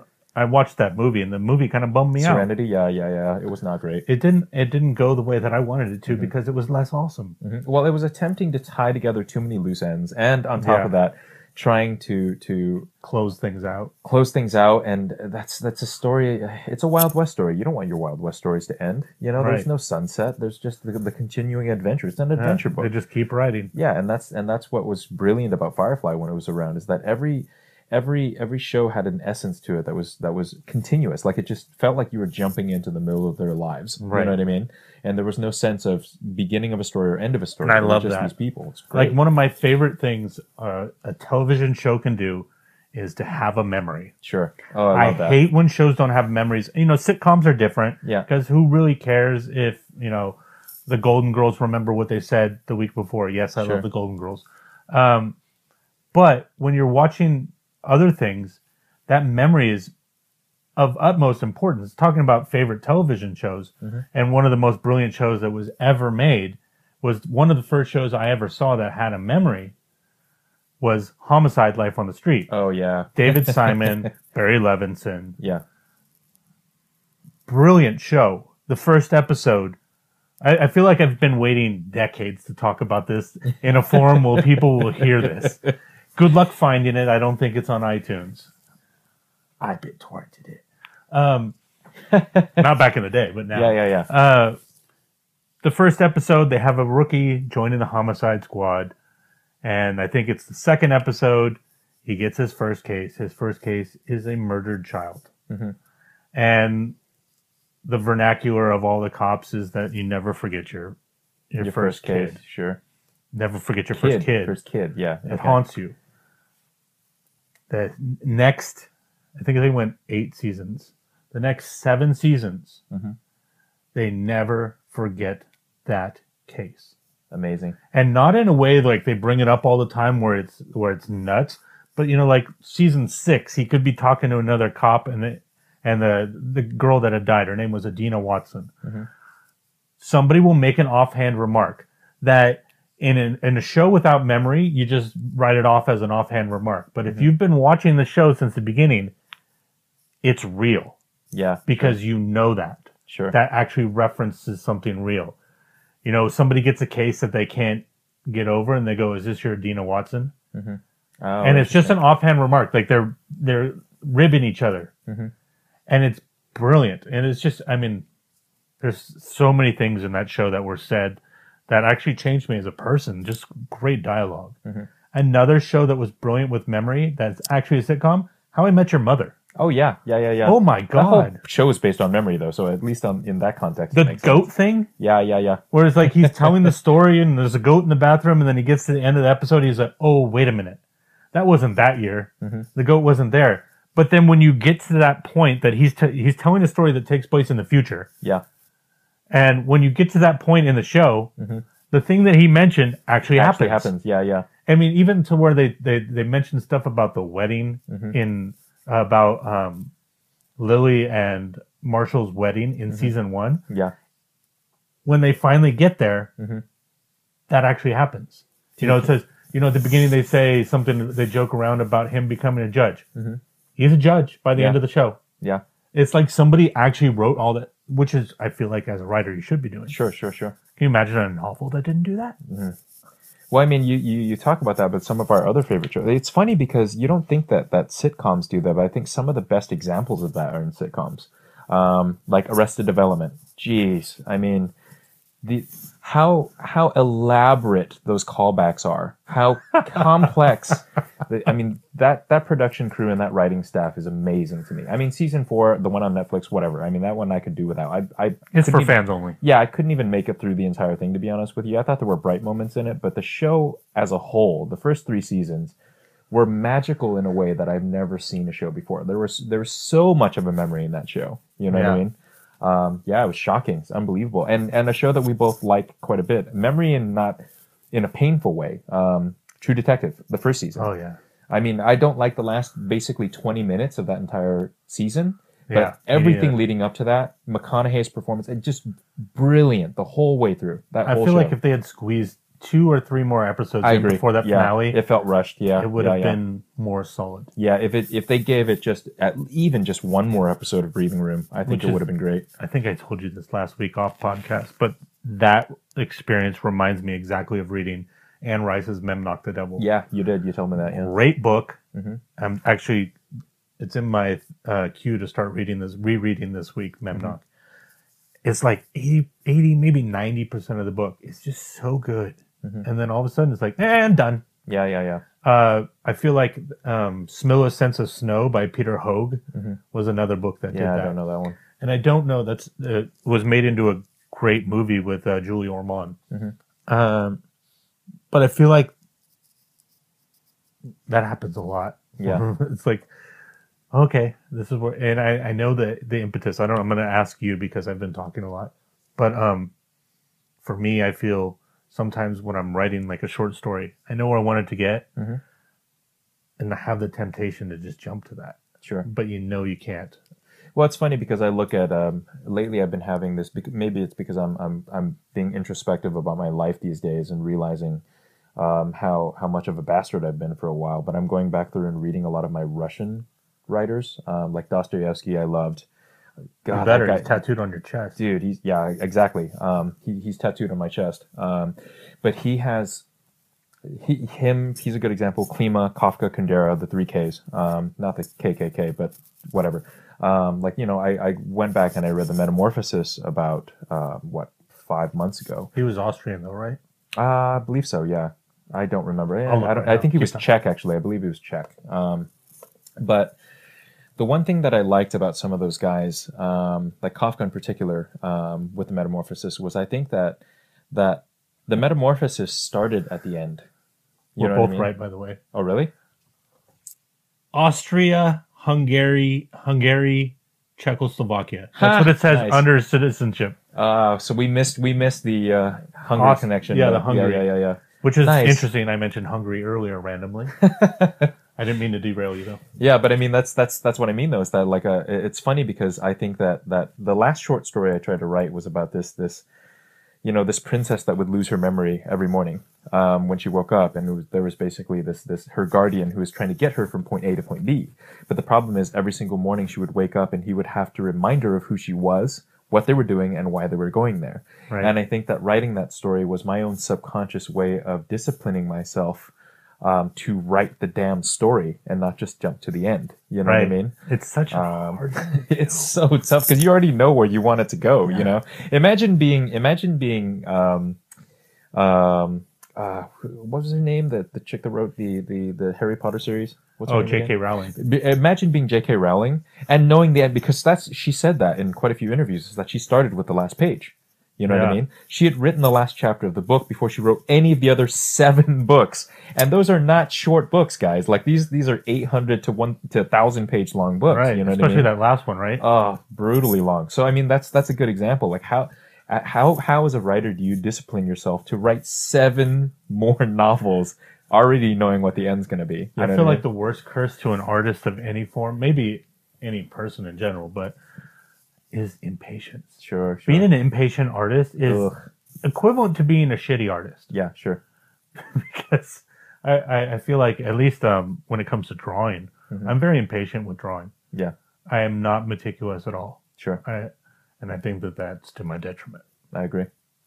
Whereas with writing, I'm a little too patient.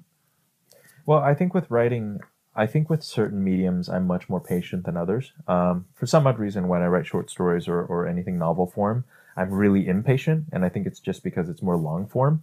Um, with my poetry, I will stare at a paragraph for four days. You know what I mean? So I, I really feel like the, the medium has its own mindset um, and it creates a certain expectation. And I think with poetry, for example, because I practice word conservation um, in the sense that I want to try to say as as as as as many things in as few words as possible. Right. Because of that, it, there's a forced patience there. And I think because I, I've been a poet as long as I've been a writer, and I do draw the distinction between those two things, by the way. Of course. Many poets are not good writers, and many good writers are not good poets. course. Um, there are some that transcend both. But my point is that it, it was built into me at a very early age that I needed to practice word conservation with my poetry. In novel form, I kind of forget about that. And what's funny is it's it's the illusion of choice, um, which is the more options I have, the more crippling it is. Um, and I think with a novel, that's where it really kills me is that I, I just have too many damn options. You know what I mean? Like I can't just narrow it down to three stanzas or five words or one word even in poetry sometimes. You know what I mean? So I think the hardest thing I ever learned about writing a novel was not that I've completed one. Um, Yeah, we're still is- working on Charlie. is the uh, the up and down, Mhm. The up and down dynamics that are required to sustain a novel. A short story, I say this often. A short story is an arrow. yeah, You go from the start to the end. You know, there's a little bit of up and down, but there's not the same wave movement. sure. A novel, you really have to bring people up and bring them down and bring them up because otherwise, if it's just an arrow, Mhm. it's a really long, boring arrow. And nobody likes a boring arrow. The only exception to that rule that I can think of in my head is Ayn Rand. We talked about Ayn Rand last week. The Fountainhead was a freaking arrow. And I haven't read it. Yeah, and and to be honest with you, if I if it wasn't what it was, I don't think I would have made my way through it. I read it when I was 18. I don't think I could really read it um, fresh now and like it. You know what I mean? Like I've I've reread it since, but I there's a sense of nostalgia that keeps me wanting to turn the page versus it just being a good book. Right. You know what I mean? Um, because it's it's a brutally like arrow like book in that sense. You know what I mean? Something like that. And I just get the sense that that that that that if I read it now, I would probably think something similar. You know, because there's there's when you're young, you need it. You know what I mean? It's like hearing the Sex Pistols when you're 17. You know, like you get it. You're like, yeah, piss and vinegar. You know, and then when you you listen to them at 35 and you've never heard them before, you're like, oh, these guys are terrible. Right. What the hell are they talking about? Why why are their guitars all out of tune? You know what I mean? What?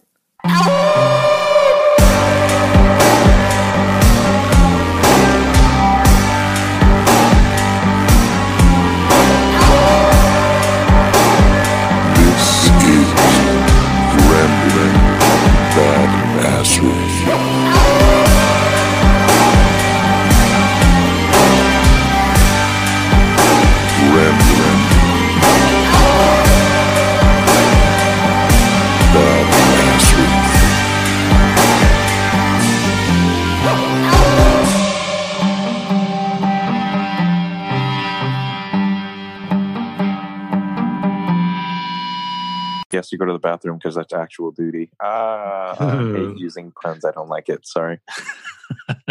you know, you know, in, in a weird kind of way, a lot of the things that we've talked about tonight, um, seemingly unrelated but kind of related, um, is that there's a certain sense of, of self importance that we just have to remove from all of this.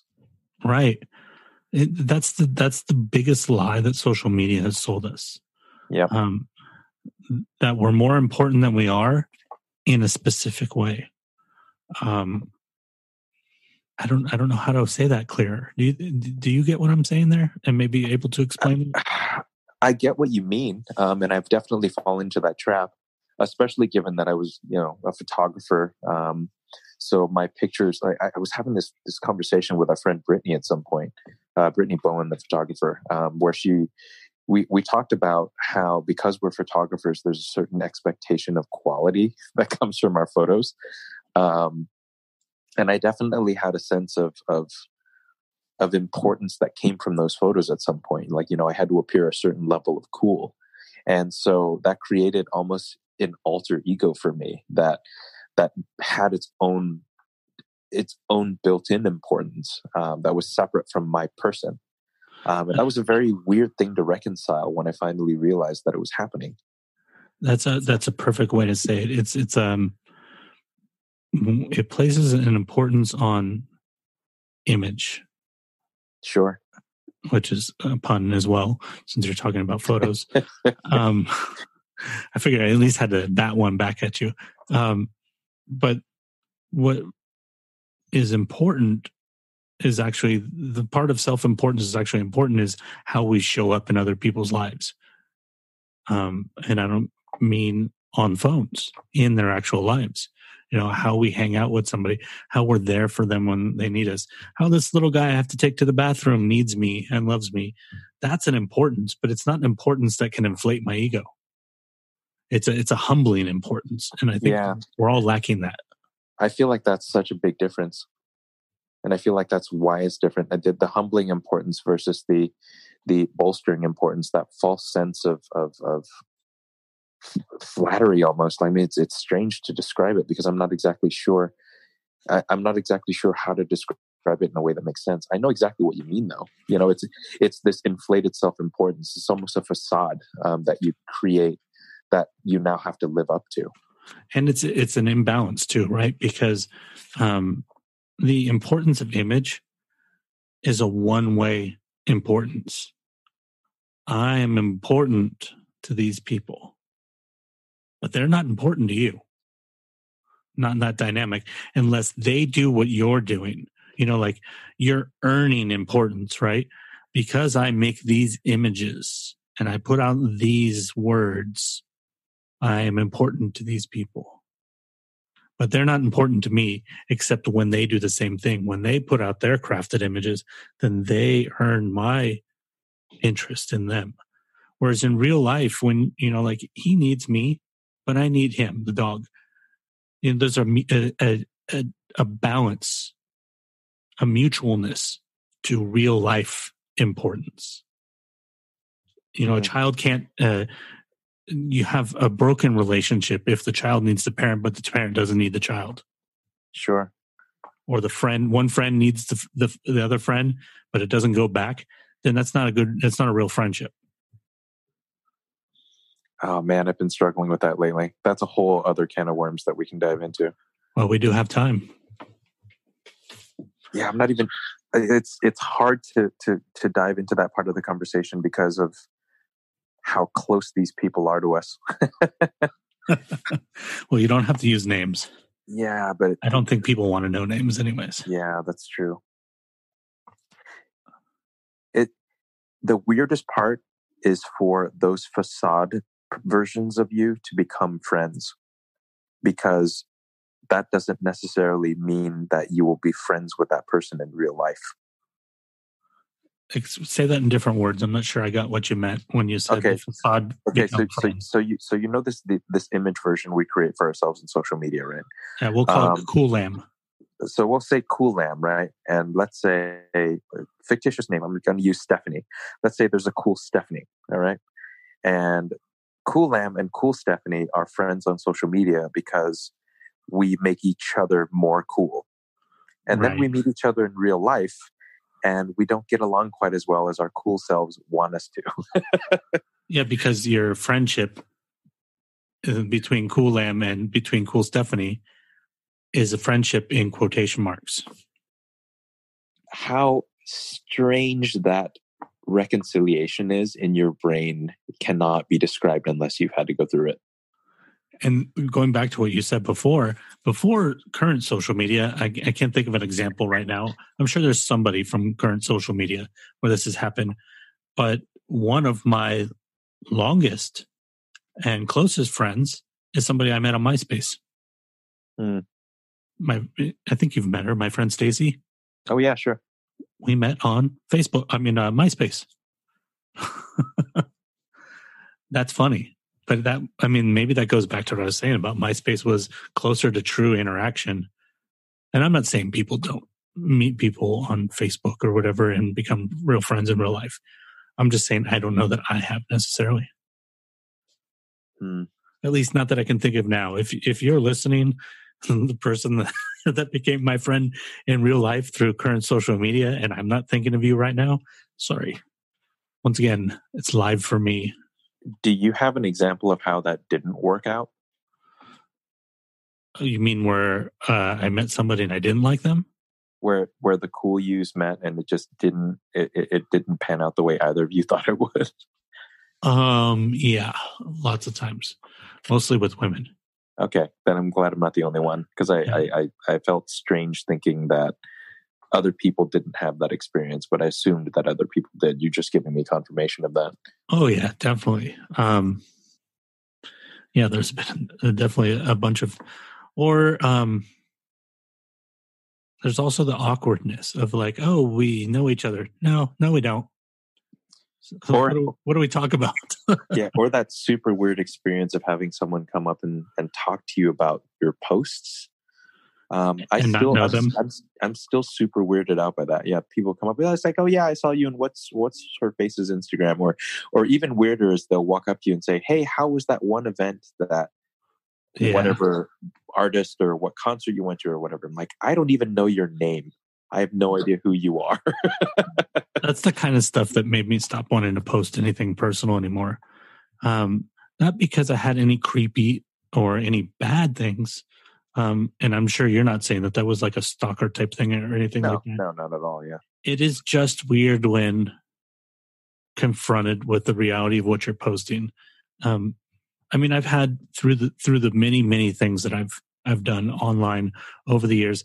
I've had people who have followed many things, and there's an insinuated intimacy to that relationship that's not real.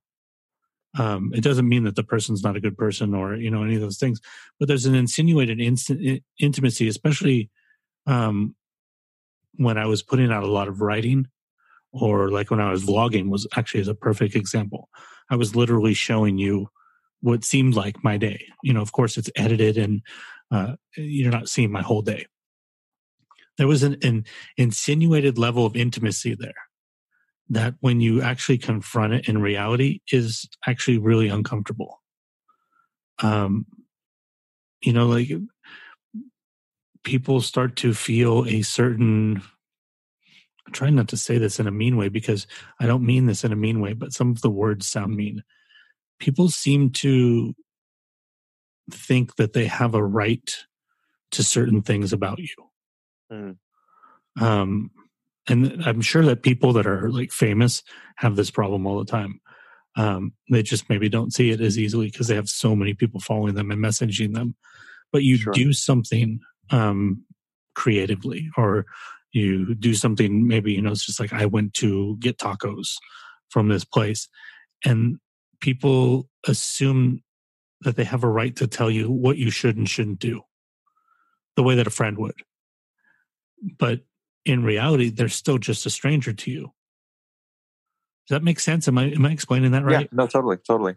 Um, and I- feel like I feel like people will, if they listen carefully, they'll understand what you're talking about. Because I think anyone who has any social media account that has spent any reasonable amount of time on it has had that experience. And it's it's not anything against the people doing it because these things make it feel intimate. You know, they, they fake an intimacy. Um, but when you're the person putting stuff out and you're getting that back, there's a certain line where you go, "Whoa, whoa." Sure. you know like and because i think that um like people with the vlog the vlogs is a perfect example people watching the vlog feel closer to me than i feel to them because i'm not watching their day they're watching mine right so all i'm getting from them is a sentence or two what they're getting from me is hours and hours of video of my life so they feel closer to me but to me they're still just little names and avatars you know, I, I, I become familiar and friendly with those studies have shown that people who check their messages less frequently are number one, less stressed, but also more productive because when they actually sit down to check the messages, they deal with all of them instead of putting them off or leaving them sitting in the inbox. Sure, but I also have to change how how people I I I work with use email too. I think that's the other problem. Um, Right. Because You know- you're at their beck and call. yeah, exactly, and and not only that, but like from from my perspective, I want to be able to set it up so that